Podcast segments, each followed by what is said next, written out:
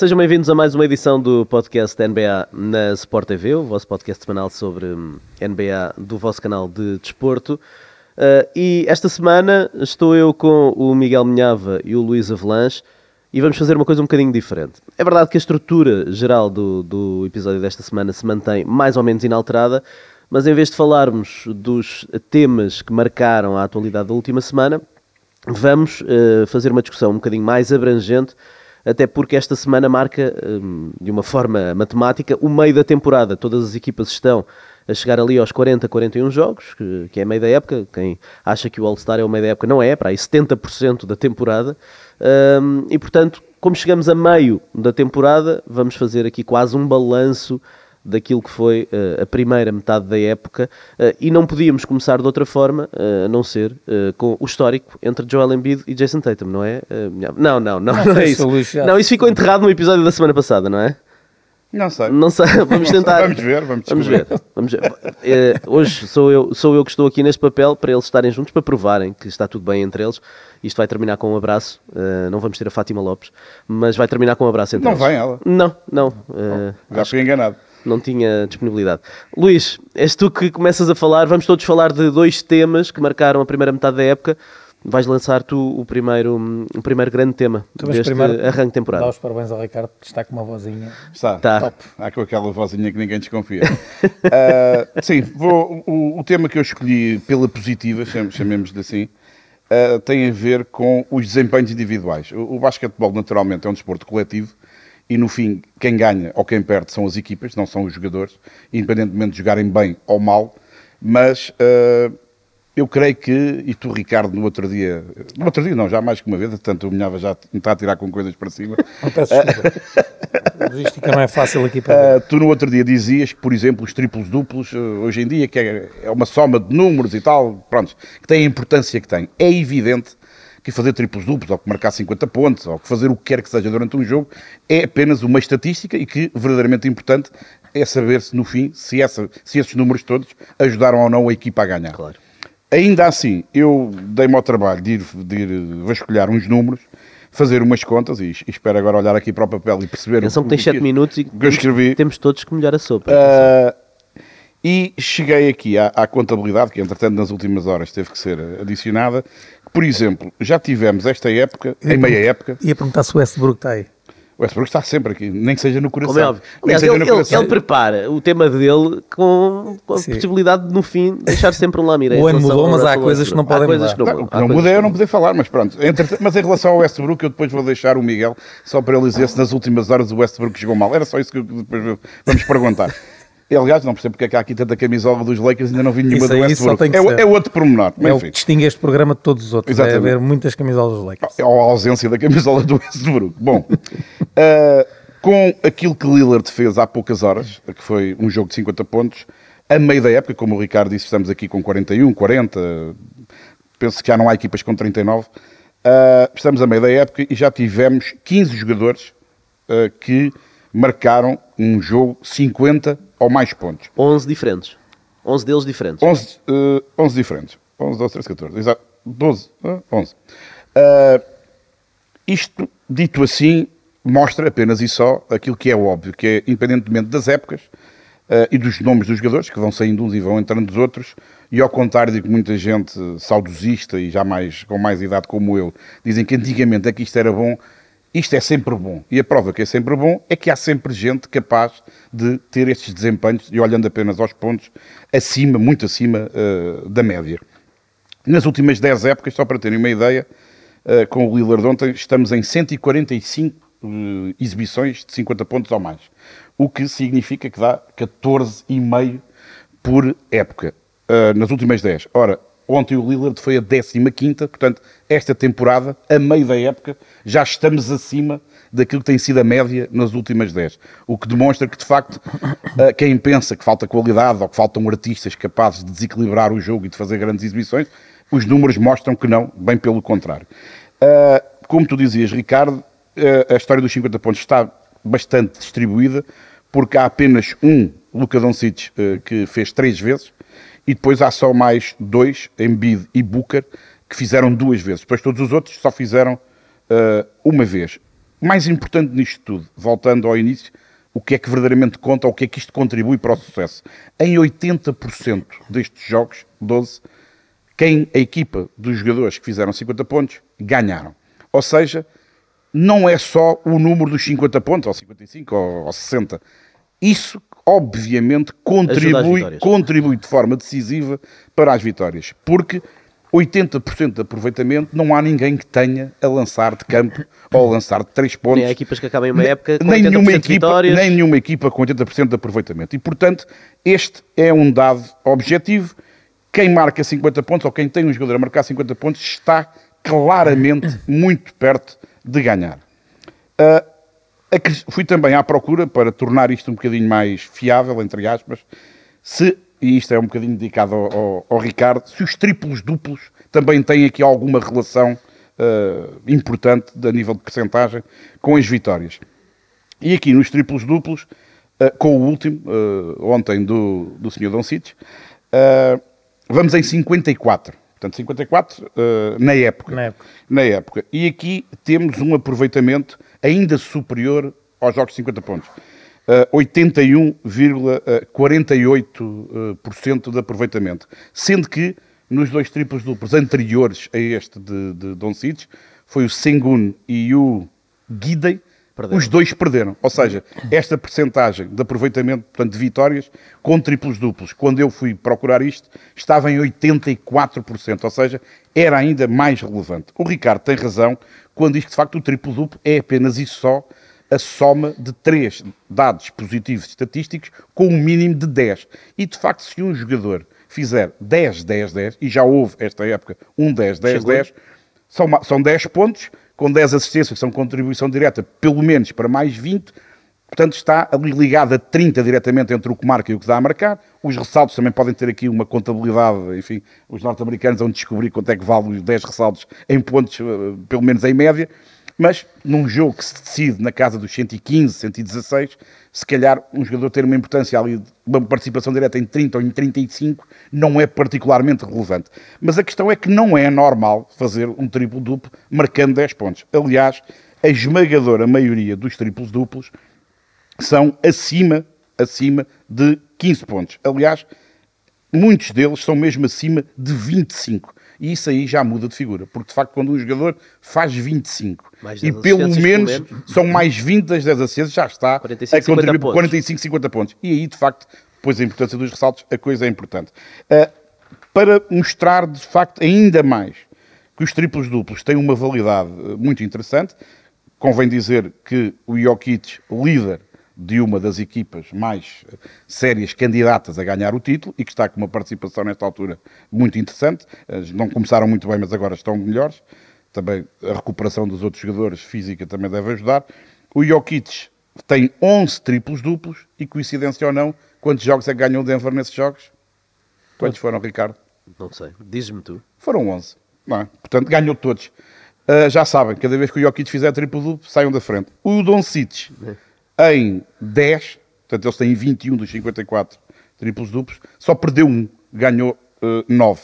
E isto, portanto, se no cômputo geral estamos com 81, 48, portanto, quase 82%, 81,5% de aproveitamento de vitórias quando fazem triplos duplos, no caso destes dois, dos dois dos mais sérios candidatos ao título de MVP, quando eles fazem triplo duplo, é quase garantido que as suas equipas ganham. E, portanto, eu fui buscar estes dados e compilá-los aqui de alguma forma para mostrar que efetivamente não é só a soma de uns números. Estes números têm uma relação direta com o sucesso ou insucesso das equipas. Não é matemática pura e dura, não acontece sempre, naturalmente, mas nas equipas mais fortes, quando as estrelas jogam a este nível, é difícil eles perderem o jogo. Muito bem. Um, em relação a, aos números e desempenhos individuais, eu até uh, julguei que uh, íamos falar aqui das grandes exibições individuais da, da temporada. De certa forma, estamos a tocar lá. Eu, não, não querendo aqui fazer de advogado do Ricardo, porque acho que ele não precisa, eu acho que o que o Ricardo quer dizer é que, por, por exemplo, deste o exemplo de um triplo-duplo, pode ser 10 pontos, 10 ressaltos, 10 assistências, ou pode ser 15 pontos, 11 ressaltos e 12 assistências se calhar há um jogador que faz um duplo-duplo com 25 pontos, 18 ressaltos e 5 assistências e não, Ou pode- 9 assistências. e não podemos dizer que, que é um desempenho inferior. Acho, Obviamente, Acho que é isto que o obviamente. Ricardo... Claro, claro é a que sim, leitura que claro eu que faço sim, quando o Ricardo diz claro que é, o triplo-duplo só por si. Obviamente que é, um, é Triplo-duplo difícil. não é uma estatística, é uma combinação de três itens Um estatísticos 9, diferentes. 9, 9 não é muito diferente Claro. de um 10, 10, 10. Porque a minha questão, e, e eu, eu e o Avalanche temos esta discussão há muitos anos, por causa de um artigo que eu escrevi na altura em que falava de triplos duplos. E do Westbrook. Um, e do Westbrook também. Claro. Como é que ele Um, eh, e e a, e a questão, a questão é eh, fazer 10 pontos por jogo em média. Quantos jogadores na NBA, dos 450 jogadores, quantos jogadores fazem em média 10 pontos por jogo? Não é extraordinário. E cada vez mais, e, e era uma... Ganhar, ganhar 10 ressaltos já é um, um lote Só restrito. E 10 assistências é menos aí. E 10 assistências. Se calhar é só um ou dois eh, hoje em dia. De média, Eu penso de que é só média, um, de é média. só um. Agora, nós sabemos que 10 assistências só um ou dois jogadores faz. Quantos jogadores fazem 3 abafos por jogo? Se calhar um ou dois também. O que é que vale mais? Uh, 10 assistências ou 3 abafos? Porque os 3 abafos é de, há um jogador, um Jaron Jackson, por exemplo, que para além dos 3 abafos que limparam pelo menos 6 pontos, também é a intimidação que obriga a alterar lançamentos, portanto, também tem o seu valor. Uh, qual é a maior dificuldade? As 10 assistências ou os 3 abafos? Ou fazer 5 roubos de bola, que também ninguém faz, ou em média fazem o máximo, o líder da NBA tem 2 roubos de bola de média por jogo. A, a- questão aqui é o nosso, a nossa obsessão com os números redondos e que vem um bocadinho entram naquilo que estavas, que estavas a dizer. Nós focamos-nos muito nas 10 assistências, mas eh, fazer 9 assistências é igualmente brilhante e fazer 10 não é o chegar a um, a um patamar estatístico que marca a diferença. É- é- essa é a minha embirração, é a forma como nós valorizamos o chegar a, Mas- mas- a determinados patamares, porque para mim, um jogador que faça, ontem o, o Christian Wood fez 5 abafos no jogo, 5 abafos e 6 assistências. 6 assistências para ele deve ser máximo de temporada. 5 abafos provavelmente é máximo de carreira, mas ninguém está a falar disso. Porque estão a falar que ele fez um duplo-duplo porque marcou 20 e tal pontos e ganhou mais do que 10 ressaltos. Para mim é muito mais valioso, no caso do Christian Wood, fazer 5 abafos do que marcar os 24 pontos. Mas eu não discuto isso, mas eu acho que o que se fala é que eles ganharam porque o Dolcito fez triplo duplo. mas eu entendo o que tu estás a dizer. É óbvio que há estatística. Vamos lá ver uma coisa. Tens um jogo que é decidido no último lance. Quem marcou a bola, que dá a vitória, Vai ter um- quem fez o desarme de um valor maior. é obviamente fulcral na vitória. Não, e, e- e- como tu dizes e bem, eh, eu por acaso penso nos desarmes nem chega a 3 de média, né? As bolas recuperadas não chega de certeza, nunca chega. Eh, É evidente que se tu tens um jogo em que o jogador faz 5 desarmes de lançamento, isso é muito acima da média, dele e do melhor que há na liga. Isso não tem discussão nenhuma. É o Isso equivalente a um jogador marcar 50 pontos. Oh, oh, Porque é muito acima pois. da média de 20 e tal, 30 desse jogador, provavelmente. E isso, obviamente, deve ser importante para ajudar a equipa a ganhar. Tudo o que os jogadores fazem, do ponto de vista individual, acima do que é, digamos, a, a norma, contribui ou, ou dará um empurrão decisivo para a equipa poder ganhar. O que eu fui à procura é que o triplo-duplo, sendo apenas e só a soma de três dados estatísticos, que é em 99,9%, Quando um jogador consegue é pontos ressaltos, essa combinação de empurra muito para a vitória. Obviamente, é, obviamente. é só, é só isso. Não é? rapidamente aqui, até para não esticarmos mais, que o Ricardo está ali a controlar Sim, o os tempo. 7 minutos já foram muito tempo. Hum, e, e em relação aos saudosistas de quem tu falavas, acho que tem que se de uma vez por toda perceber que o jogo é diferente. Claro. O jogo acelerou muito.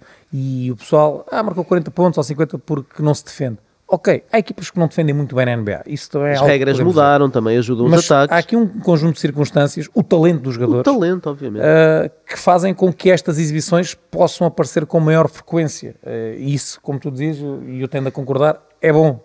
É bom. É, é. Isso é uma discussão que se calhar podemos ter noutro, noutro episódio, o porquê de tantas exibições Claro. com tantos pontos.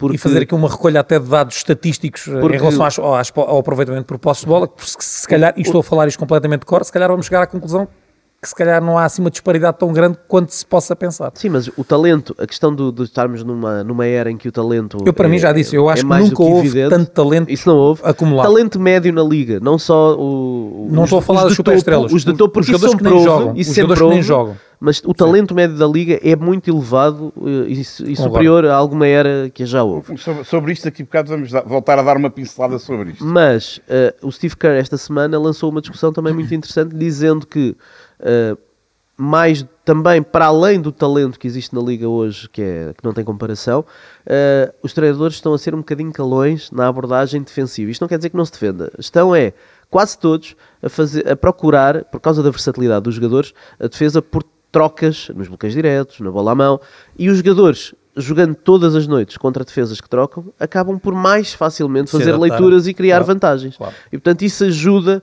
a que depois seja mais fácil conseguirem bons lançamentos eh, e terem, eh, ajudar a estes, a estes números fora do normal. Mas eh, foi um desafio que o Steve Kerr lançou aos seus pares e ele próprio diz que ele é um desses escalões, não é? Porque tem, tem mão de obra para esse tipo de defesa, mas que os jogadores como já estão a habituar-se a esse, a esse tipo de defesa, Mais facilmente que conseguem. agora está na altura de aparecer aí um inovador qualquer que crie aqui uma- um, novo, um novo registro defensivo que possa criar problemas. Essa calanzice, eu acho que se nota também noutra coisa. é Os treinadores procuram, jogo após jogo, encontrar soluções para que os seus jogadores superem a defesa contrária e poucos treinadores procuram tentar ganhar os jogos antecipadamente, procurando soluções defensivas que ajudem a diminuir o impacto do adversário. Ou seja, os próprios treinadores também estão muito mais preocupados com o ataque do que com a defesa. É, não é fácil numa liga onde não se treina conseguir Pois, também é verdade. criar aqui É a meio da temporada É por isso é alternâncias que a coisa muda e Claro. Exatamente, exatamente. preparar. Muito bem. Uh, de grandes exibições individuais para uh, grandes desempenhos coletivos, Miguel, vamos falar de equipas que uh, são muito felizes nesta altura da época. Para Lakers. depois dizer que não o deixamos falar, Atenção, foram só 20 minutos. E eu vou ser foram mais- só 20 vou ser minutos. Dos conciso. 7, dos 7 ele gastou Tá bom. 20, portanto gastou 15 gastou o Ricardo. não podes queixar mais. É, Quando, e foi o Ricardo que nos lançou aqui o desafio de fazermos um episódio ligeiramente diferente para fazer aqui uma espécie de balanço uh, desta época. Achei, e depois de ver os vossos temas, que faria sentido também falar das equipas que estão, que estão melhor nesta fase. Uh, começando pelos Celtics, primeiros a, a este, com 31 vitórias e 12 derrotas, e mais do que ir aos dados estatísticos, porque é óbvio que estas equipas lideram muitos dos itens estatísticos, isso quer dizer, é normal que assim seja. Um, gostava de falar aqui um bocadinho do porquê, eh, de forma genérica, de eu achar que estas equipas estão onde estão. Eh, Começando pelos Celtics, e acho que vamos aqui encontrar alguns pontos que se tocam nestas equipas eh, que estão a liderar, e são três, porque no, no Oeste temos duas equipas, e começando pelos Celtics, de facto, numa época em que chegam à final, ahm, de forma até um bocadinho, se calhar, surpreendente. Se calhar, no início da temporada passada, ninguém acreditava. não era é? os Celtics a primeira equipa e depois daquele início de temporada então com o Doca, então muito menos. Eh, E eles chegaram à final e com grande mérito. Eh, E da época passada para esta temporada eh, conseguiram não só manter a estrutura de equipa, só não mantiveram mais porque o treinador, como nós sabemos, teve que, que ir à vida dele, pelo menos para já. Eh, até porque o John Mazula continua a ser o treinador interino dos, dos Boston Celtics, julgo que esse título ainda, ainda se mantém. Sim. Doca não saiu. mantiveram a estrutura, o front office faz ali uma movimentação para mim que, que eu achei fantástica, já tinha feito com o Derek White, eh, ao basicamente não, não ter que tocar no núcleo da equipa para ter Derek White, conseguiram fazer exatamente o mesmo com o Malcolm Brogdon, que na minha opinião era, era aquilo que faltava. É verdade que a equipa mudou a forma de jogar, está uma equipa em termos sobretudo ofensivos, uma equipa que joga muito rápido, que, que é muito agressiva, eh, que mete mais posses de bola no- nos jogos. E daí os Celtics às vezes terem jogos em que até sofrem a 110 ou 112 ou 115, mas depois marcam 130, eh, porque é uma equipa que está a acelerar muito o jogo. E eu acho que isso às vezes na, na, na tal análise que falávamos em relação às grandes exibições é preciso pôr as coisas em perspectiva. A equipa dos Celtics neste momento joga com uma velocidade incrível. Acho que a grande força do Celtics foi a manutenção do núcleo duro, não manteve a equipa técnica e acrescenta uma peça como Malcolm Brogdon, que é um suplente de luxo em qualquer equipa. Aliás, ele é suplente porque porque a equipa é muito boa e ele em muitas equipas da NBA, para não dizer eh, em 80%, seria titular. Sim, ele próprio, parece. quando foi para lá, tem uma declaração a dizer que, eh, tendo em conta o projeto que me foi apresentado, eh, tendo em conta aquilo que esta equipa está a Exatamente. apontar, eu vou ser suplente com todo o gosto. Ou seja, ele próprio, nesta fase da carreira, já não sente que tem estatuto de suplente na Liga. E provavelmente nas outras 29 equipas E eu seria acho que, por titular. exemplo, o Westbrook já percebeu mesmo. Porque estes 29 é exagero. E, e, e- e o Westbrook, de- tal como o Brogdon, não começa, podem não começar um único jogo e muito provavelmente vão terminar. Aliás, o Westbrook ontem jogou o final do jogo, jogou os dois prolongamentos e vão terminar muitos jogos. E mais do que quem começa, sobretudo é importante é quem acaba, que Claro. são aqueles que vão, que vão decidir os jogos. E, e os Celtics, de facto, com um basquetebol de grande qualidade. É uma equipa que defende, apesar de às vezes sofrer muitos pontos, e eu acho que em playoff eles vão defender ainda melhor, porque têm, têm jogadores para isso. E, e tantas vezes, e ontem passou aquele quadro dos Lakers em relação ao número de jogadores que jogaram nas 50, últimas temporadas. 52 desde 2000, desde que Pois, foram campeões, então- 44 só com uma Então, quem quer chegar ao sucesso começa a olhar para aquilo que está a acontecer com as equipas que estão a manter os núcleos mais tempo E, e em contraste com as outras. e aí Onde é que saltamos, estão? saltamos para o Oeste. Memphis Grizzlies. O que é que mexeram em relação à temporada passada? Pouco ou nada. Pouco ou Nada. nada. Manteve-se- Até perderam dois jogadores da rotação, o de Anthony Melton e o Kyle Anderson, e o Melton, saíram. sobretudo o Melton, Sim. E eles apostaram nos miúdos que têm ido buscar ao draft e que têm têm- tido olho. Ajudam para todos, aquilo é que verdade. precisam. É verdade. Exatamente. Uh, a equipa de Memphis, também com um estilo ousado, aliás, quem tem um jogador como Jamorant também tem que aceitar de certa jogar forma assim. que, que a coisa tem que, tem que ser com muita corrida. Uh, é um jogo também agradável de, de se ver e a tal manutenção do núcleo duro. Acho que é uma equipa E do treinador, Miguel, já que agora. vai Sim, é eh, outra vez estar. eh, eu parece-me que isto, eu parece-me que os Grizzlies não são uma equipa a temporada regular. Eu acho que eles vão ter aqui um crescimento natural eh, do Bain, eh, do Jamorant, do próprio Dylan Brooks. Eh, acho o Jaron Jackson, que é um jogador que também tem perdido muitos jogos por lesão eh, nas últimas temporadas. Acho que é uma equipa que vai crescer porque está bem treinada, porque mantém outra vez a Sim, já tiveram estrutura, experiência de já playoffs. as- Apesar de não terem ido muito longe, mas já, têm experiência. Já passa- passaram Minnesota, depois eh, É. perderam frente aos campeões. Sim, mas eles agora, o, o Jamorant anda com a taxa de basófia lá, lá no topo, não é? E A quando dizer, ele abre- quando ele que no Oeste Pois, a e- coisa- mas a- é- perderam logo uma série de jogos. a seguir. Logo, e agora vão com uma sequência de. eh, estava aqui a ver. Oito vitórias seguidas. Portanto, eh, também para ele aprender que eles estão bem, ele que faça o trabalhinho bem feito, como estão a fazer e que, que fale Fale menos, menos e fale quando, quando as coisas eventualmente correrem bem para o seu lado, mas já no, no final, não é agora. É. Uh, e a outra equipa que lidera a, a Oeste, exatamente com o mesmo registro que os Grizzlies, os Denver Nuggets, 28 vitórias, 13 derrotas. Núcleo da equipa mantém-se É. inalterado. Uh, souberam esperar. Adicionaram algumas peças importantes ali de rotação. acho que foi muito Caldwell bem, Pope, muito bem Bruce adicionado. Brown Bruce e lá Brown está. também. Uh, perderam o, e o de André Jordan. o, o Will Barton e o Ish Smith e, no deve e no haver exatamente no deve e no haver eu acho que o Will Barton é um jogador Ficaram a interessante ganhar, ficaram mas a ficaram a ganhar Claro aquilo que que eles precisavam o Pope em termos defensivos vai trazer muito mais não deixa de ser um jogador que aliás é o melhor da liga julgo que neste momento tem porcentagem de lançamentos de 3 48% ou algo do género portanto são equipas que na minha opinião estão a trabalhar muito mais dentro da lógica Ahm, não E já estão- tiveram, até em anos recentes, períodos menos bons. era isso que eu ia dizer, Ricardo. E Os Nuggets já podiam ter desistido e nunca se sentiu que o lugar dos treinadores estivesse em causa. Os Nuggets, Não saíram da linha deles. os Têm a Nuggets linha podiam ter dito no final da época passada, bem, isto, o Murray está aleijado, o Porter, Porter também está sempre dentro e fora, e já podiam ter, eh, de certa forma, desistido. Não desistiram. Aliás, o Jokic é capaz de ser a grande estrela, das, das grandes estrelas da liga, o único que não aparece nunca envolvido em rumores. Eh, Será Nada. que ele vai aguentar ali muitos anos sem Nada. ganhar? Será Nada. que ele não vai perder a paciência e querer ir para o outro lado? Não, não se fala disso. Não se fala disso. Há ali um, compro, um Isso também tem a ver compromisso com a- muito que, grande. que a personalidade dele, E naturalmente. acredito que ele queira muito ser campeão e sente que, de facto, nos últimos anos as coisas também não correram melhor porque houve uh, fatores condicionados, sobretudo as lesões das, das- outras figuras da equipa, do, do- Murray e do, do Porter Jr. Isto claramente é mais uma prova de que quem tem uma linha definida, quem sabe o que quer, uh, e quem trabalha no final da época, quer dizer, vamos mudar tudo, não.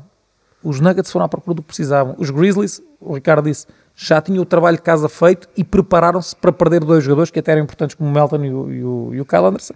E os Celtics também, para mim, ao longo dos anos, com um ou outro erro de casting, faz parte do processo, mas também rapidamente souberam corrigir esses erros e eh, acho que estes resultados não mentem. É verdade, é verdade. A continuidade Subscrevo, ajuda. deixa-me só acrescentar o Boston, a lesão do Galinari mexeu porque seria outra aquisição, planos, claro. seria outra aquisição Robert sensacional. falha 30 jogos, E mais o próprio coisa. Blake Griffin, que quanto para mim, com surpresa, não é utilizado com regularidade, quando a equipa precisou dele, foi lá para E dentro e mostrou precisar- se também. ainda vai E eu precisar. acho que no playoff vai Se ser uma boa ajuda. precisar. Vamos ver. Apesar vamos do ver. Cornet estar em grande forma. Está em grande, está em grande. Cornet ou. Cornet? Cor Cornet. Eu acho que é corneta, corneta, Não, corneta. Cornet. Fomos confirmar isso. Eu e o Pedro Dava fomos um confirmar isso. nos teus Cornet, Bulls. Cornet. Toma. Dava, dava, para Eh, jogar as cartas com o Bradley. Por falar dos Bulls, não, estou a brincar, não vamos falar dos Bulls hoje, acho eu. Ahm, vamos continuar a falar de equipas que estão bem, mas que, ah, ao contrário destas que o Miguel trouxe, ahm, não são de um projeto de grande continuidade. Houve aqui algumas mudanças nos, nos últimos eh, tempos, ou nos, nos meses mais recentes, mas são duas histórias que nos aquecem o coração esta temporada. Os- Calma, calma. Eu sei voz. vocês são os lamechas, vocês são os lamechas, e eu sei que vocês estão a sentir hum, muito carinho pelas temporadas dos Brooklyn Nets e dos Sacramento Kings, que são uh, as du duas das histórias que eu queria trazer agora, duas feel-good stories, uh, chamemos-lhe assim, uh, porque hum, para os adeptos dessas, dessas franquias, um, esta está a ser uma época em que há mais sorrisos do que preocupação. são duas equipas que mudaram de treinador, os Kings, ainda na, no, no final da época passada, depois do final da época passada e uh, os Nets já com esta época uh, em andamento uh, e de facto e tinham antes. e de facto nota-se não e os, os, tinham porque o senhor foi promovido para front office portanto o senhor Alvin Gentry está a trabalhar no front office dos Kings. O Luke Walton é adjunto em... é adjunto em qualquer em algum lado. Cleveland acho eu não é? Não? Eu julgo que sim julgo é Cleveland. Sim. fizemos um jogo recente em que ele deu as declarações ao intervalo. É ele que tem dado a dica ao Mitch. É. É assim que, é assim que marca 71 pontos mas o Luke Walton já já se percebeu que como adjunto é uma máquina. Basta sim. ver o que acontecia em Golden State. Sim, sim. Um, estes, estes treinadores, Mike Brown e Jacques, e Jacques Vaughn, uh, têm colocado a sua impressão digital nestas equipas. Uh, as equipas estão uh, muito bem na, na, temporada, portanto, desde que o Jacques Vaughn assumiu, assumiu os Nets, eles só têm sabido ganhar. São neste momento segundos classificados do Oeste, apenas atrás dos finalistas vencidos da temporada passada, os Celtics, e à frente de equipas que se calhar toda a gente pensava que poderiam estar à frente deles nesta altura, como os Milwaukee Bucks ou eventualmente até os Philadelphia 76ers. Um, mas mais importante do que isso é perceber que todas as dúvidas que existiam dos Nets Uh, não se fala disso há bastante tempo. Não se fala das reuniões de condomínio do Kyrie, que ele não pode ir aos jogos. Não Esse se fala, era o primeiro ponto que tinha que ser resolvido. Não se fala tanto de Ben Simmons porque começa a mostrar aos poucos, ainda muito longe, aos poucos começa a mostrar mais alguma coisa. Uh, não se fala do pedido de troca de Kevin Durant porque parece que foi um momento de frustração na altura, uh, mas que ele está comprometido com a equipa. Uh, a equipa preparou-se para perder o Kevin Durant, adicionou ali algum talento, como TJ Warren, como Royce O'Neal, enfim, uma série de coisas. Uh, Kevin Durant ficando, ficaram com uma equipa super profunda uh, e, portanto, temos aqui, se, e é sempre o se relacionado com os Nets, se as, as, estrelas estivessem todas alinhadas, os astros estivessem todos alinhados, o potencial para uma grande temporada. É isso que está, que está a acontecer obviamente a lesão do Kevin Durant vai uh, colocar aqui é uma verdade. nuvem negra em cima da equipa. Sim, mas ao parece é uma coisa porque agora a equipa vai ser testada. fácil resolver. Pois, mas ontem o, o Drummond Green no podcast dele já falava em um mês, que não foi isso que os Nets disseram, portanto ele deve saber mais alguma Eles coisa. disseram que não era às seis semanas, depois falou-se em duas. Ele é amigo, ele, é amigo do Kevin é, Durant. Ele vai ser reavaliado daqui a duas semanas, mas reavaliado, mais uma, voltar à competição, enfim, pelo menos um mês de fora. Se eles quiserem ser cautelosos, até podem mantê-lo de fora até ao fim de semana All-Star e volta só depois. E qual foi o resultado deles ontem? O resultado, como assim? Perderam. Ontem perderam. Pois. Perderam com os Boston Celtics. Mas então jogou Jalen Brown. E o Al Orford. Pois. Sim. É, é que... Mas a, essa é a questão. Agora, este é o verdadeiro teste é o momento da verdade. para os Nets. Porque Kyrie vai ter que ser líder da equipa os outros jogadores secundários que se calhar não tinham que produzir todas as noites com consistência, como TJ Warren, como Seth Curry, como Joe, Joe Harris, Harris, vão ter que assumir todas as noites um bocadinho mais. E este é o momento da verdade para, para a temporada, porque esta equipa, com uma série negativa, podem começar a surgir outra vez os problemas que orbitam ali à volta. E portanto vamos ver o que vai acontecer. Mas eu acho que uh, é um finalmente vimos um bocadinho do potencial do que esta equipa uh, pode valer, embora eu até acho que mesmo com Kevin Durant em playoffs, esta equipa uh, pode ser um bocadinho previsível, vai haver mais isolamentos, enfim, uh, e, pode, e pode não ter o mesmo, a mesma taxa de sucesso em playoffs. Mas isso estaremos cá para falar mais tarde. Quanto aos Kings, uma mudança completa com a entrada do Mike Brown, que vinha com a escola de ter passado 6 ou 7 anos em, em, Golden State a aprender com o Steve Kerr. Ele, que era um treinador defensivo, meteu a equipa a atacar, sobretudo, muito bem. Uh, o Monte McNair, General Manager, fez um excelente trabalho uh, no seu primeiro verão, na sua primeira off-season, uh, a contratar jogadores tendo em conta uh, o facto de eles terem obrigatoriamente de construir à volta do De'Aaron Fox e do Sabonis, eu acho que eles contrataram os melhores jogadores disponíveis para potenciar ao máximo uh, aquela equipa. Agora lá está, uh, os Kings que andam a fazer a festa porque andavam no quarto lugar, esta noite caíram para quinto com a vitória do, dos Mavericks em, em Los Angeles, andam a fazer a festa porque andam no top 4, top 5 da Conferência Oeste e estão apenas duas vitórias do top 3 mas também, também estão a três derrotas de cair para um 11, para, para décimo primeiro. Uh, e portanto, os Kings estão à distância de mais um polegar partido do Sabonis, eventualmente. Ou o mesmo, ou o mesmo. De poderem, de poderem cair aqui e voltarmos a falar dos Kangs em vez dos Kings, mas ainda assim uh, quero registar esta, esta boa metade da temporada dos, dos Kings. Acho que é, se nos propusemos para fazer balanço, acho que, acho que faz sentido dar-lhes uma nota muito positiva. Uh, o Light the Beam é das coisas que, que, que mais se fala uh, em termos de, de NBA e aqueles adeptos que nunca desistiram, mesmo com duas décadas, uh, com a sua equipa como alvo de chacota na NBA, e eles não se podem agarrar a outras equipas de desporto porque não existe mais nada em Sacramento. Uh, acho que é uma. Só acho, o aeroporto para acho, fugir. Acho que é uma bela história, acho que é uma bela história que tem que ser uh, sublinhada. Mas gostava de vos ouvir se, se acham. Gostava de vos ouvir, atenção. Se, se acham que. Pagar direitos de autor. Nets e Kings vão continuar a fazer sorrir os seus adeptos até ao fim da época. Olha, eu em relação aos Nets, a equipa é boa, não, não tinha dúvida nenhuma que os jogadores, como tu disseste, não só têm muitos bons jogadores. É boa em termos de plantel. Em tudo, profundidade imensa, experiência, tudo bom. O problema ali era, começava antes do jogo, não é? Ou seja, alguns dos jogadores, quando um, o melhor de todos, queria ir embora, o segundo melhor de todos tinha sempre coisas combinadas e jogar é que não lhe dava jeito nenhum. E quando jogava, parecia que, que andava lá no mundo dele em que a terra é, é, é plana, portanto aquilo não funcionava bem. Lesões também, problemas físicos. Depois, por culpa do treinador ou dos jogadores, ou se calhar de ambos, que é, é, o meu, é, o, é, o meu, é a minha aposta, com o Steve Nash aquilo não dava, o que também acaba, se calhar, por ser natural, porque uh, pegarem alguém que foi um jogador incrível, daqueles que eu mais gostei de ver, mas que nunca tinha sido treinador e toma lá esta gente toda e, e, e ganha um campeonato da NBA, se calhar também não era a ideia mais lógica. Eu, tal como para uma equipa evoluir é preciso tempo, eu acho que um treinador para ganhar na NBA não são todos que, que chegam lá, sentam-se e ganham. É? Aliás, a lógica não é essa. É? Pelo portanto, menos com uma equipa com super estrelas. E, com, com, jogadores batidos, feitos, não, não faz muito sentido. E portanto, eu acho que aquilo, havendo muita coisa boa, havia muita coisa Potencial para potencialmente para, para se partir tudo. E, e, foi o que passou. Depois, uh, liderança cá fora, mesmo a nível do dono, outro problema. As ideias de vamos partir isto tudo, vamos trocar toda a gente, vamos comprar, não sei. Uma confusão diabólica. E atenção, se têm ido buscar o Udoca, eles não estavam na posição que estão agora. E atenção, o Udoca contrariando até aquilo que nós chegámos a pensar a época passada, ali ao final do mês, um mês e meio em Boston, o Doca mostrou ter unhas para tocar guitarra. Sim, sim. A questão é que ir buscar alguém na condição em que ele está era só mais um foco de desestabilização, de confusão e aquilo ia correr mal de toda a certeza. Agora é assim, saiu o Kevin Durant, duas semanas no mínimo, duas semanas no mínimo, estamos a falar de 7, 8 jogos a lógica, por todos os indícios, é que não é só duas semanas, é mais. Se for mais, em vez de 7 ou 8, são 12 ou 13 jogos. 12 ou 13 jogos com o equilíbrio que temos, uh, pode dar muito para o torto. E a grande verdade, e daí eu estar há pouco a dizer isso, jogo com uma equipa do, da mesma linha, em casa, sem Kevin Durant, ok, falta-lhes a estrela, do outro lado, sem Jalen Brown e Orford. Já não vou falar de Galinara que nunca jogou. O que é que aconteceu? Perderam. E aqui as coisas... Uh, Vamos ver, vamos ver. Este período é de facto muito complicado e é um verdadeiro teste à profundidade e à qualidade do resto da equipa.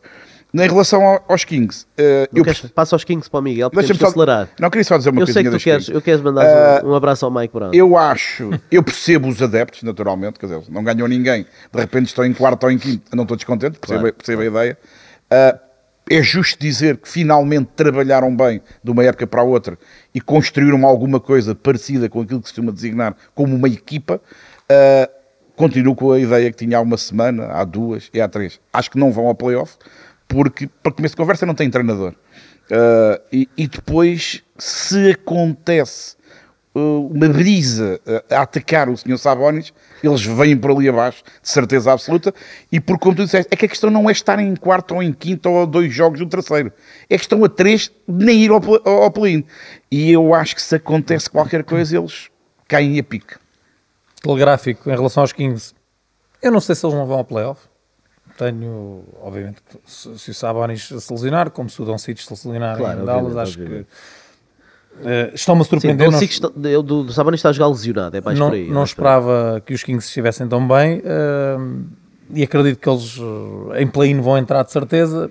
No playoff, vamos ver, isto continua aqui muito equilibrado e, E se os Kings arrancam aqui 3, 4, 5 vitórias seguidas e que não é nada extraordinário, se calhar é o suficiente para ganhar uma almofada para já não saírem do, um dos seis primeiros. muito difícil em termos de calendário. E- e o, os- Davis que regressa e o Curry começa a jogar a sério, vai ver onde é que eles vão ter. Eh, não, hoje não falamos dos Lakers. Falamos. Em relação aos Nets, rapidamente, dito de uma forma assim um pouco dura, eles estão a fazer aquilo que têm a obrigação de fazer consoante os jogadores que têm. E não vejo. O talento é inegável. quer dizer, a profundidade daquela equipa, o Perry Mills há jogos que não, não, Não joga, não joga. O Cam Thomas, que marca aos Outro. 20 aos 30, não joga. Eh, enfim, é um luxo. Isto é de uma forma aqui um bocadinho rude. Eles não estão a fazer mais do que aquilo que têm que fazer com os jogadores que têm. Mas, obviamente, não o estavam a fazer e agora estão. O que é que mudou? Mudou o treinador. Certo. E Jack Vaughn, eu coloquei aqui algumas reticências. Também eu. Uh, dou uma palmatória em termos de fase regular, eles, uh, lá está, estão a fazer aquilo que têm que fazer, continuo a achar que em playoff que não chega para ir à final.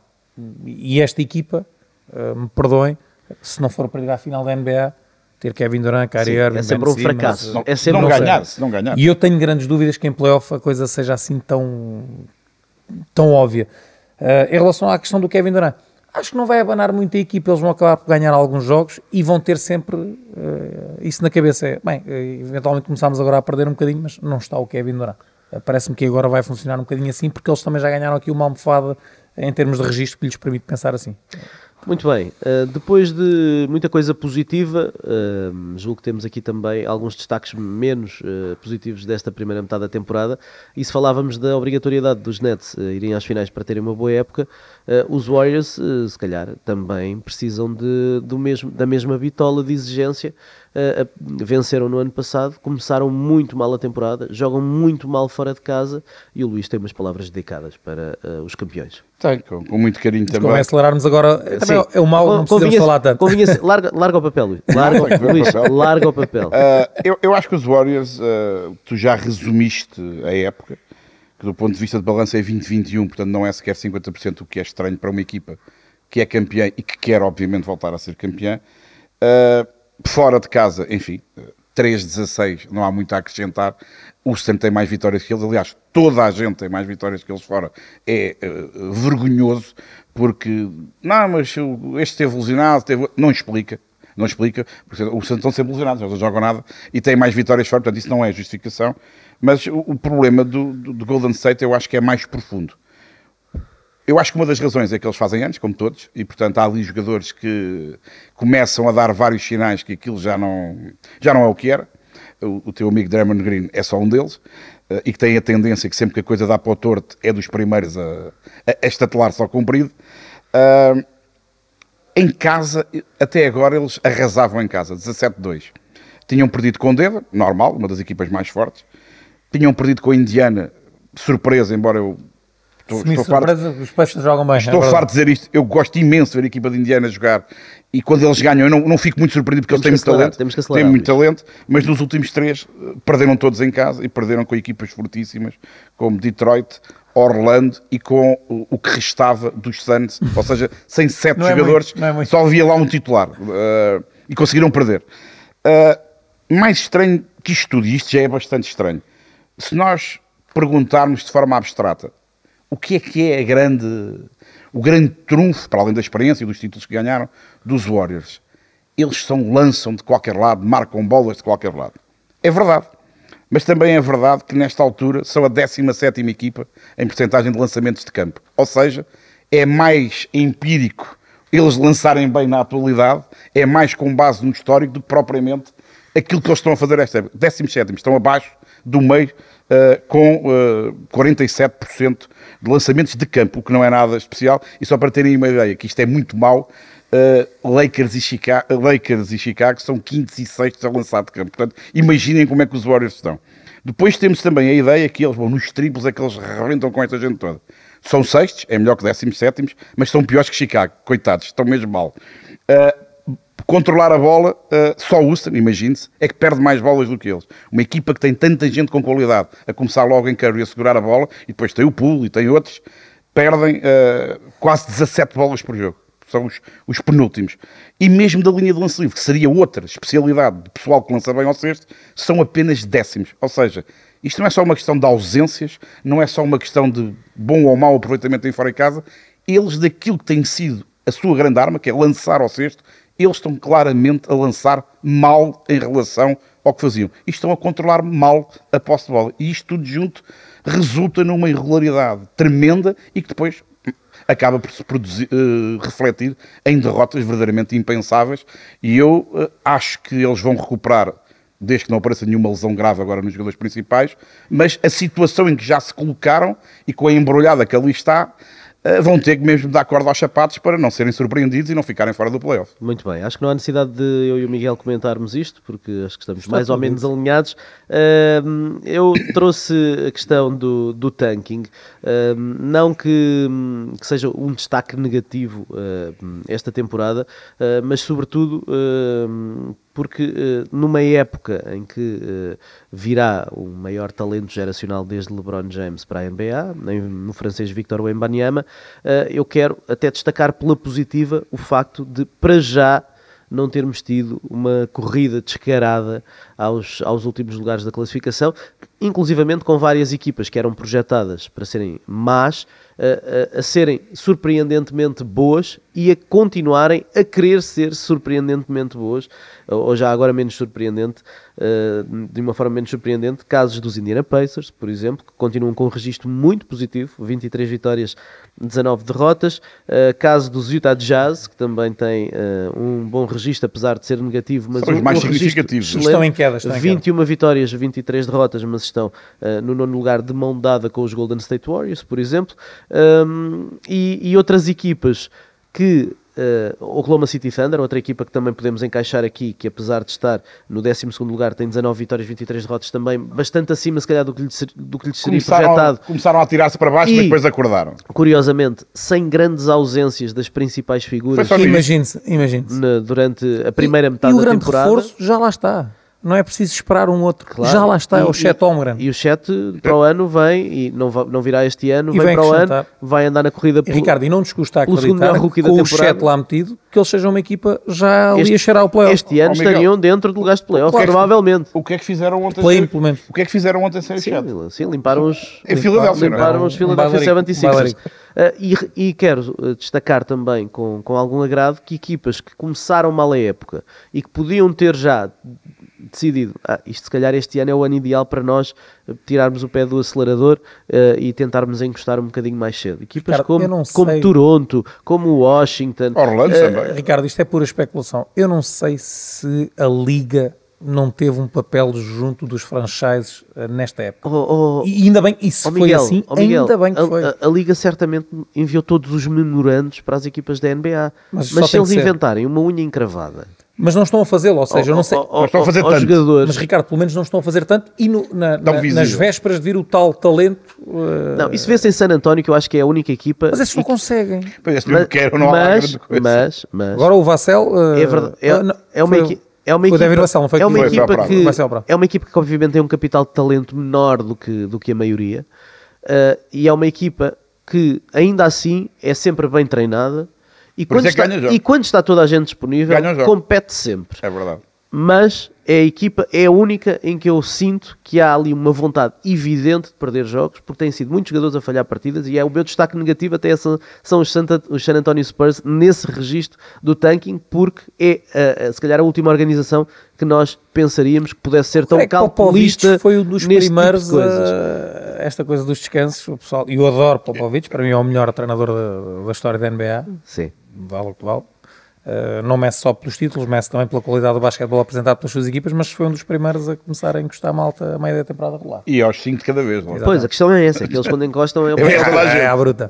Vêm jogar os Austin Spurs. Um, quer ver se hoje, como vão bater o recorde no Alamo Dome de 63 ah, hoje, mil pessoas, hoje é sério. se hoje vai descansar hoje o, ja o e o Keldon Johnson. Vamos lá ver se o outro vai ser operado não joga também. Sim, vai de gesso. Vai de gesso. Uh, deixei uh, uma equipa para o fim, que são os Houston Rockets, para passar até a bola à Alminhava. Uh, não que eu acho que eles estão a fazer tanking. eu acho que a parece é muito mais grave do que Parece-me que é, é estrutural e tu vais falar disso começa pelo treinador, se calhar não ser o treinador com É o o perfil ideal para aquela equipa, porque tem, tem talento. o tanking do treinador. Tem, talento Coitado, tem, tem potencial, mas ali há problemas muito mais graves, não é, Ah, Miguel? e eu eh, tive eh, o prazer, ou não, desculpem os, desculpem os fãs dos Rockets, mas eh, tive a oportunidade, já tinha visto alguns jogos da equipa, mas a comentar, tive o primeiro a semana passada, aquilo não é nada. Aquilo não é, De forma resumida, não é nada. nada. O Eric Gordon disse há dias que não havia as- melhorias mas- desde o início da Pois época. claro que disse. Disse-o aos Isso jornalistas. é muito grave. Claro. É muito grave, estamos a falar de uma equipa cheia de gente jovem. E atenção, vamos lá começar a ver.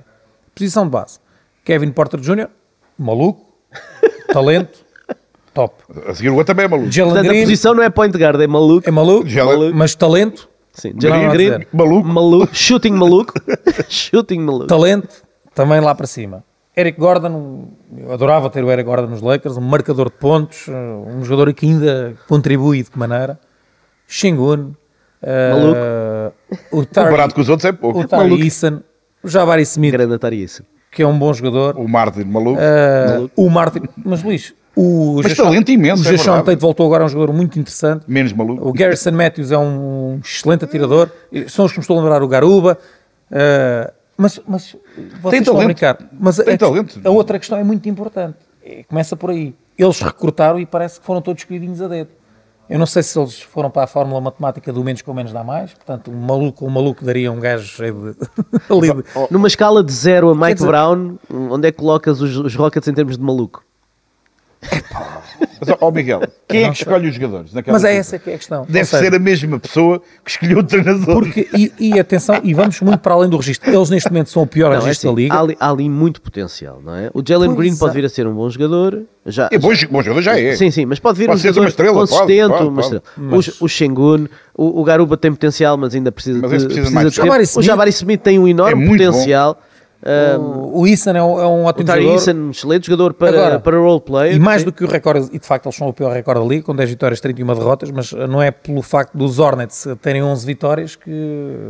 Quer dizer, mas nos Hornets eu vejo qualquer coisa parecida com basquetebol. Aquilo que eu vi de Houston e que tenho visto, quer dizer, não existe, não existe, enquanto equipa, não correm para trás, mas uma equipa cheia de gente jovem. É subir. é subir e de que maneira chegar ao ataque o Green e o Porter agora és tu, a seguir sou eu Malucos. Eh, e o Eric Gordon eu acho que Uma dizer equipa isso que tem o treinador de pé encostado à linha de braços cruzados, que depois- pessoas É, é, essa- mas essa é uma questão. mexem. Estás a falar do perfil do, do treinador, mas um- uma equipa tem que ter uma mescla entre juventude e, e veterania. Ali, se calhar, faltam líderes dentro do balneário, que dentro ajude do campo, o treinador. E não havendo esses jogadores, Não se calhar pedia-se uma figura Claro, eu, mais disciplinadora como Popovich, o treinador. Popovich, antes, de, antes e é a última coisa que eu vou dizer, que até para termos tempo para, para os buzzers, ehm, é para os tweets, é para os tweets, Tweets para os primeiro. tweets.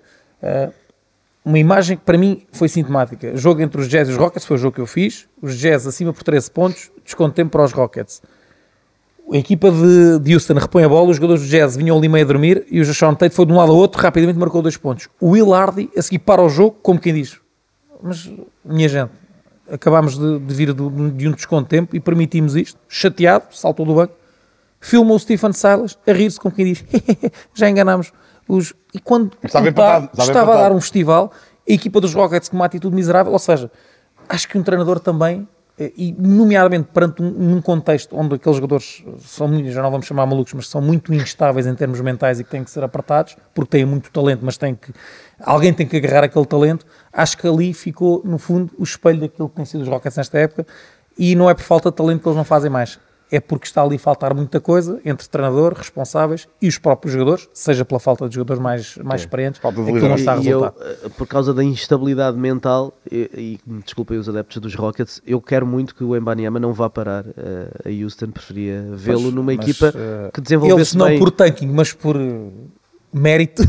Sim, Estão a colocar-se, estão a colocar-se, estão a colocar-se. Vamos seguir em frente e vamos puxar os tweets dos nossos telespectadores. Peço ajuda também para hum, o pessoal que está no YouTube poder eh, ver também aqui os tweets. O primeiro é o tweet que eu trago eh, e que eh, é do Tiago Alves, que pergunta se há alguma maneira dos Atlanta Hawks salvarem esta temporada. Já fizeram o possível para tapar o buraco na defesa que é o Trae Young. Uh, o Tiago aqui com uma referência à contratação de, de John T. Murray, mas o resto da equipa é muito passiva, devem apostar mais numa equipa a Mike D'Antoni de ataque uh, uh, e vibes, ou fortalecer uh, a defesa. Uh, eu trouxe este tweet uh, mais do que a conversa sobre o treinador, porque já se percebeu que Nate McMillan poderá estar, deve estar a prazo e mais cedo ou mais tarde poderá mesmo sair.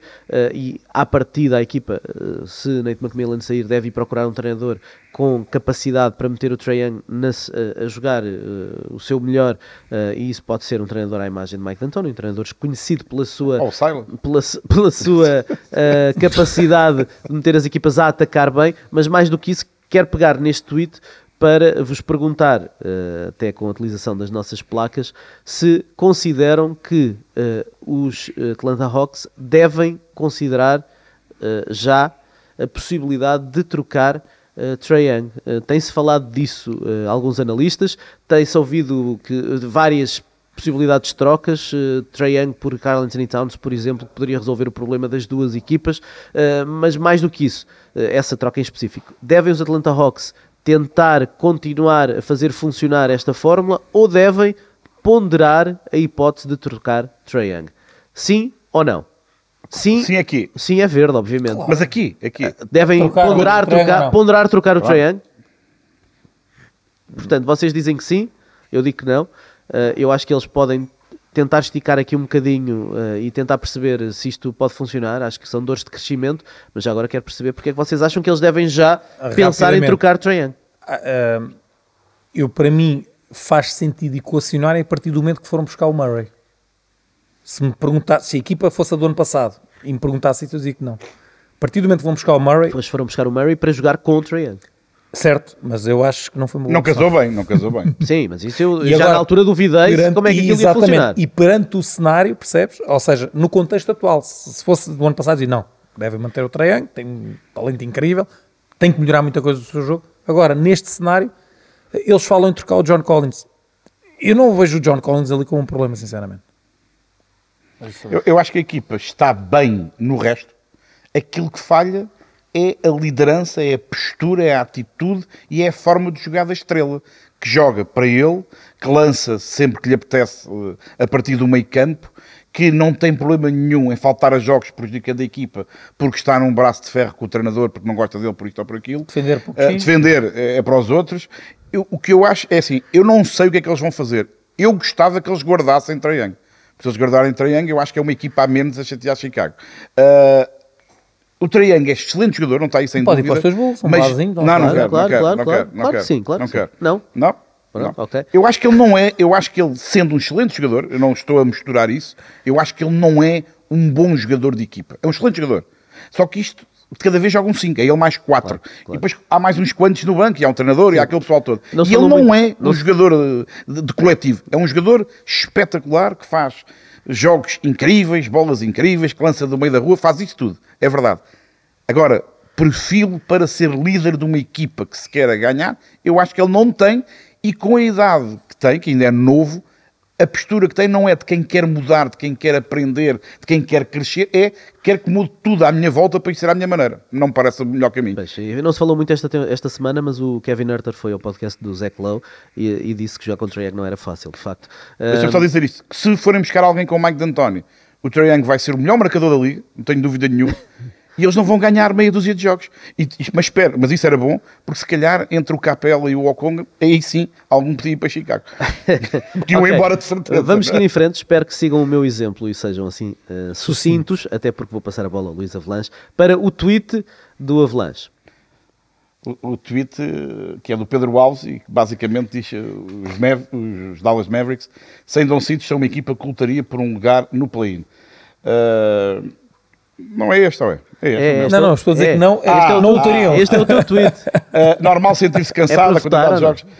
É assim, é, pronto, é para votar. Eu acho que vamos votar todos da mesma maneira, não é? Assim, uh, lutaria pelo play-in, assim. nem pelo play-in. Não, nem, não, é pois, nem não, não, uh, a questão é que teriam lá, eventualmente, outro, outro alguém, jogador, alguém. não é? Mas uh, não, não esta sei. é claro. Tem que ser um jogador extraordinário para, para É um jogador inacredit inacreditável e há poucas Como horas se comprovou, mostrou mais uma vez. Infelizmente. A equipa tem alguns bons jogadores, mas não tem sequer. É uma das poucas equipas na liga que não tem uma segunda figura. Dinwiddie é um jogador interessante. Wood. Sim, uma clara segunda estrela. O Wood é aquele que eu acho que é o segundo mais importante, da minha Sim, perspectiva. é péssimo mas, defensivamente. mas finalmente já se lembraram, se calhar se ele jogar de início isto até pode ser melhor. Se calhar, vai-se lá perceber porquê. Mas Doncic é capaz de ser o jogador e dá-las à equipa em que a preponderância da figura número um é tão grande que se lhe acontecer um mero resfriado, eles não ganham basicamente a ninguém. Sim, não é só pelo talento, é pela forma de É como a equipa também o, joga. O jogo é tudo na mão dele, tudo na mão dele. Muito bem. Miguel, o teu tweet desta semana. Também, para sermos sucintos, o Bernardo ah, diz, não pergunta, ah, diz que o Jalen Brunson merece ser All-Star. Proponho que votemos aqui neste. Um, dois, três. Eu, eu estou Portanto, o dividido. Estamos empatados. o Miguel diz que sim, que deve ser All-Star. Eu digo que não e o Eu Avalanche não está sei muito dividido. bem, não sei muito bem. Rapidamente, acho que. E, e nem, nem dediquei aqui muito tempo a pensar quem é que está Pois, dentro ou está é que- fora. esse é que é o Eu ponto, sei esse é a que é o questão. ponto. Ah, acho que os Knicks, com aquilo que estão a fazer, devem estar representados no All-Star. E a estarem representados, na minha opinião, é com este jogador. Sim, isso não há dúvida. Uh, se os Knicks tiverem alguém no All-Star, eu acho que deve ser o Jalen Brunson. Concordo. Agora, vamos olhar E para... achas que eles não vão ter ninguém no All-Star? Vamos olhar, vamos olhar para, para, para os jogadores que podem concorrer com o Brunson no meio da All-Star. Portanto, se, metermos uh, no 5 uh, os dois jogadores de backcourt, o Donovan Mitchell e entre o Kyrie Irving Ok. uh, e Kyrie, vamos, vamos, vamos Kyrie. acreditar, porque Kyrie, se não for o titular, Certo. será suplente. Um, Donovan Mitchell e Kyrie. Depois, entre jogadores suplentes, quantos jogadores de backcourt? Vamos 3, 4?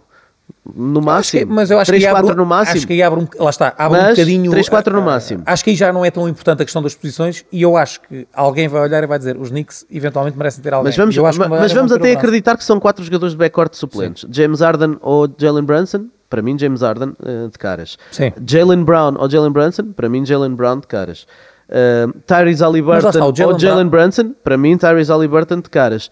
E depois, e depois tens... Hum. Eu Der- gosto muito do Aliberton, mas não sei se é assim tão de caras. eu, para mim é de caras. Para mim também. é de caras. E então para o All-Star, nem, nem penso duas Uh, vezes. Eu est- estou a falar de, de rendimento. E depois tens o Garland, que tem, tem estado lesionado, mas que pode Aí- uh, aí lutar. já- Mas para mim, o DeMar DeRozan à Ah, frente ah, de caras. ah, à frente de ah, caras. Acho que, não disseste, acho que não disseste assim uma quantidade de jogadores enorme. Ah, que- tens, o, tens o Trae Young, tens o... o- Olha, para mim, eu levo o Branson na frente do Triângulo. Para a equipa que tem os Knicks e que Eu tem estou- os eu estou a Ox e lançar que os Ox estão a fazer, eu, meti lá o Branson em vez do Triângulo. Eu, mas é, até é uma porque o Trae Young está a fazer a pior época da carreira, Esqueçam, eu, para Por mim, metia tudo, o Branson o na frente. comportamento dele, Agora, acho que tens é mais hipóteses que Eu, podem eu- eu concordo invalidar. com aquilo que o Bernardo diz e que o Miguel defende, que ele merece e que tem feito por, não tem discussão nenhuma. Se ele tem condições objetivas à frente de uns quantos que o, que o Ricardo disse, aí tenho seríssimas Mas dúvidas. a minha- a minha Agora, os Knicks têm um peso histórico, se não for ele, muito- Não. não. vai ser Randall, não vão ter lá ninguém, e se calhar isso pode ter aqui alguma Ó, Luís, influência. e lá está, e na questão do banco, se no 5 há que respeitar a questão das posições como elas estão definidas, na questão do banco eu acho que abre livros, quer dizer, o Jalen Brown, se não for considerado frontcourt, pode ser considerado... E o DeRozan também. Uh, uh, backcourt pode ser considerado não, não, frontcourt. porque ele já está definido como backcourt. Não, Sim, mas na escolha para suplente, para suplente, suplente. Aí, Para aí, suplente, o aí, Sim, pode ser o wildcard. Os ainda Ora, aí está, eu acho eu vejo nessa perspectiva, ou seja, os Knicks vão meter alguém, parece-me, Não sei. Parece- Mas, eh, Mas olha, poderá, poderá não- acontecer. Se ele não for, andará perto e para mim não será a ausência. Não é escandaloso. Não é escandaloso, exatamente. Muito bem, vamos fechar o episódio com os nossos buzzer beaters, eh, que são, são apenas algumas notas finais eh, de alguns destaques eh, desta semana. Começamos com o, o meu querido Luís Avalanche. O, o, o buzzer beater que eu es- escolhi é um, um, um tweet de um senhor chamado George Carl, que, para quem não sabe, foi treinador da NBA. Eh, Esta foi a primeira final que eu vi ao vivo e a cores, e ele era o treinador da Uma equipa final entre de Bulls e. Sonics. aquela que o Gary Payton disse, se eu tivesse defendido o Michael Jordan mais cedo, tínhamos ganho. É, é, houve muita gente que durante décadas foi dizendo isso, se eu, se eu, se eu. Eh, Basicamente, o que é que o senhor disse? Eh, tentou responder ou atirar para o ar àquele pessoal que insiste numa discussão que, enfim, para quem a quer ter é válida. Eu faço parte da equipa do Jorge Carlos, acho que isso não faz sentido nenhum, que é quem é que é o melhor desta coisa toda. E ele basicamente disse que se o senhor Michael Jordan, eh, basicamente, hoje em dia jogasse, eh, o pessoal ainda não percebeu, mas ele faria qualquer coisa a, a rondar os 40 pontos de média com triplo-duplo em jogo. eu não consigo dizer que, ele, que seria assim. Não sou mágico nem adivinho. Não há dúvida. Eu acho que não há dúvida. Mas- Ele fazia 30 e tal pontos de Mas- média. Hoje em dia, com as regras Claro, que existem, Mas Com não. Ele iria- do jogo. E ele provavelmente treinaria muito iria- mais o lançamento de 3 E atenção, pontos. porque ele não, sendo, ele não era um especialista de 3 pontos, Não, mas não. não era mal dos 3 pontos. O que é que acontece? Ele iria lançar mais 3 pontos, os colegas iriam lançar mais 3 pontos e iriam marcar mais. O jogo tinha mais posse de bola. E o isso- jogo mais rápido, com mais posses de Michael bola. Jordan sem hand-checking. Olha, os 40 pontos, os 40 pontos nem têm história nenhuma. nenhuma. Idas para a linha de lance livre às 20. Era aos 20 cada vez. E é assim, ao, ao jogar mais depressa, com mais bolas, mesmo que os colegas não marcassem a maioria, as 10 assistências iam aparecer e os 10 ressaltos, eh, os 10 ressaltos era só ele querer. É, eu Portanto, eu, eu gostava- acho que isto é, é engraçado, porque acima de tudo, mais do que a opinião que cada um de nós pode e deve ter, é, a opinião de alguém Avalizado. que percebe um bocadinho disto e que teve a infelicidade, coitado, rapaz. de ter que apanhar com este senhor à frente. Foi só por isso que ele não conseguiu, por exemplo, este título de uma equipa inacreditável. Uh, foi mais uma, tal como os outros, já disse, só não ganharam por uma razão. É que este senhor estava do outro lado. Mais uns quantos, mas essencialmente aquele que está ali a rir. A rir, ele não está a rir, está a olhar desconfiado. Uh, mais um regresso ao passado no teu buzzer, uh, Miguel. Aqui é uma. Enfim, é uma nota muito rápida para, para aquilo que já vocês disseram, que os Spurs vão, vão bater o recorde de assistência num jogo no, No antigo Alamodome. Alamodome. Hoje, Hoje, esta noite. Hoje, esta noite, o jogo entre os Spurs e os Warriors, 63.592 bilhetes. Eh, Portanto, se alguém ainda tem dúvidas do que é a NBA, da capacidade de captar adeptos, eh, seja pelo- pelas audiências a nível mundial, seja por conseguir vender 63, quase 64 mil, praticamente 64 mil bilhetes para um jogo, eh, acho que é uma nota que tinha que ser dada, vai ser batido um recorde. Eh, que eh, vai superar ali o, o jogo de 1998 entre os Hawks e os Bulls. Eh, portanto, estão de parabéns os Spurs, está de parabéns a NBA, porque de facto é uma competição e nós elogiamos noite após noite. E esta é só mais uma prova, é só mais um pequeno detalhe eh, daquilo que é a NBA. deixa-me só dar uma nota, uh, tem alguma piada. Eu já vi jogos no Alamodome, a final dos Spurs com os Knicks. Sei o que é ver um jogo dentro de um estádio, que é exatamente O que vai acontecer. vai acontecer. É um jogo dentro do estádio. E posso-vos dizer que este recorde só não foi já uh, batido e superado nas finais entre os San Antonio Spurs e os Knicks por uma razão. É porque eles não conseguiam, de facto, pôr o estádio todo. Para as pessoas poderem ter uma ideia do que é que se faz num estádio para ter 60 mil pessoas, eles não dividem o, o estádio a meio, eh, fica ali, sei lá, 70-30, mas havia bilhetes vendidos e ocupados com o pessoal que estava atrás da cortina. Mas como estavam no décimo anel, conseguiam ver o jogo. Uma coisa inacreditável. E na altura, o que toda a gente dizia em Santo António, e eu estava lá e via eh, o entusiasmo nas ruas, se pudesse ser o estádio inteiro com 70 ou 80, dava. estavam lá os 70 e 80. Portanto, é uma coisa inacreditável e que de facto mostra aquilo que é o entusiasmo e a, e a popularidade da NBA. E com os Spurs como estão, nem, nem falamos Pois, disso. e agora tem esta, esta desta vez, ali era para ganhar um título. Agora é para. Pronto, é para que sim, mas o pessoal vai lá estar na mesma, isso é notável. Muito facto. bem.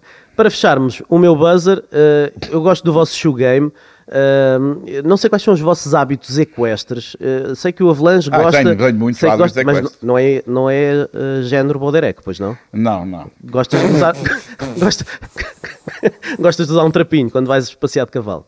Não, eu gosto de ver passear, Muito passe- bem. eh, pessoal a passear de cavalo. Ficas a saber a partir de agora que Eu para os, cavalo só a música dos UHF. para, os teus, para os teus cavalinhos, sejam de corrida ou não, Ao corsa. já existe, já existem umas sapatilhas ou uns ténis, não sei se podemos chamar-lhes assim. Há um maluco, Uns não cascos, sei se é de Houston, cascos. mas há um maluco que decidiu fazer sapatilhas para cavalos. Ah, e, e, enfim, a Luísa Velanche E com. E fica a nota final ah, que, tem- que achei que tem, tem piada para, Eu- eu- para fecharmos aqui com eu- uma nota. Eu com gosto, uma desta, nota gosto desta nota que é a prova que não sou o mais maluco aqui de toda a gente.